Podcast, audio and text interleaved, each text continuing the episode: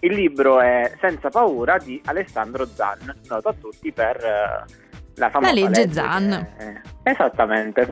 Come mai hai cercato di approfondire la sua storia? Ma effettivamente era un libro che mi incuriosiva perché non avevo ben capito se fosse un libro che ripercorreva la storia della legge o la sua storia personale.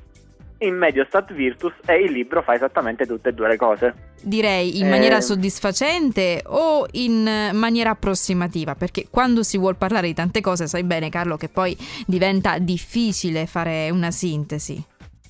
Esatto, in realtà l'ho molto apprezzato perché effettivamente parla della legge, ma parla della sua vita, cioè la legge è una consapevolezza di un percorso di vita, quindi in realtà è anche molto interessante vedere come si intreccia questo nell'Italia in cui è cresciuta, l'Italia degli anni 90, poi gli anni 2000, della sua adolescenza, quindi c'è anche, si ripercorre anche un po' la storia della nostra Repubblica, eh, ci sono tanti riferimenti a cose molto anche pop, culturali, ecco. C'è un aneddoto in particolare ti- che ti ha colpito di Alessandro Zan? È un aneddoto che mi ha colpito, ma sicuramente la determinazione, ecco, e la nota di nostalgia con cui descrive l'associazionismo degli anni 2000 in generale. Quindi non tanto un aneddoto, ma un atteggiamento che ti è piaciuto.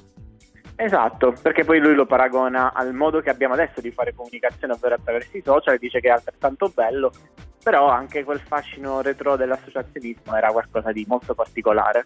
Credi che ci sia comunque una certa sintonia tra associazionismo e eh, eh, dialettica, comunicazione? Tu mh, nella vita privata sei anche un comunicatore, quindi eh, da analista cosa vedresti in tutto ciò?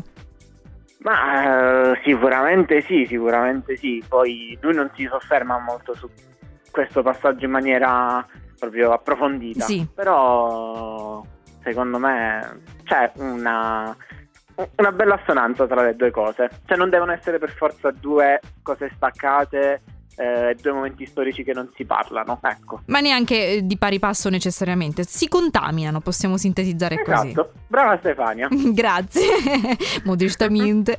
Allora, Carlo, il consiglio quindi di questa sera è Alessandro Zan con il suo libro Senza paura, giusto? Esatto. Una sintesi della sua vita ma anche delle sue scelte. Grazie Carlo per averci raccontato questo libro questa sera. Grazie a voi. Buona a te, serata. alla settimana prossima. Ciao.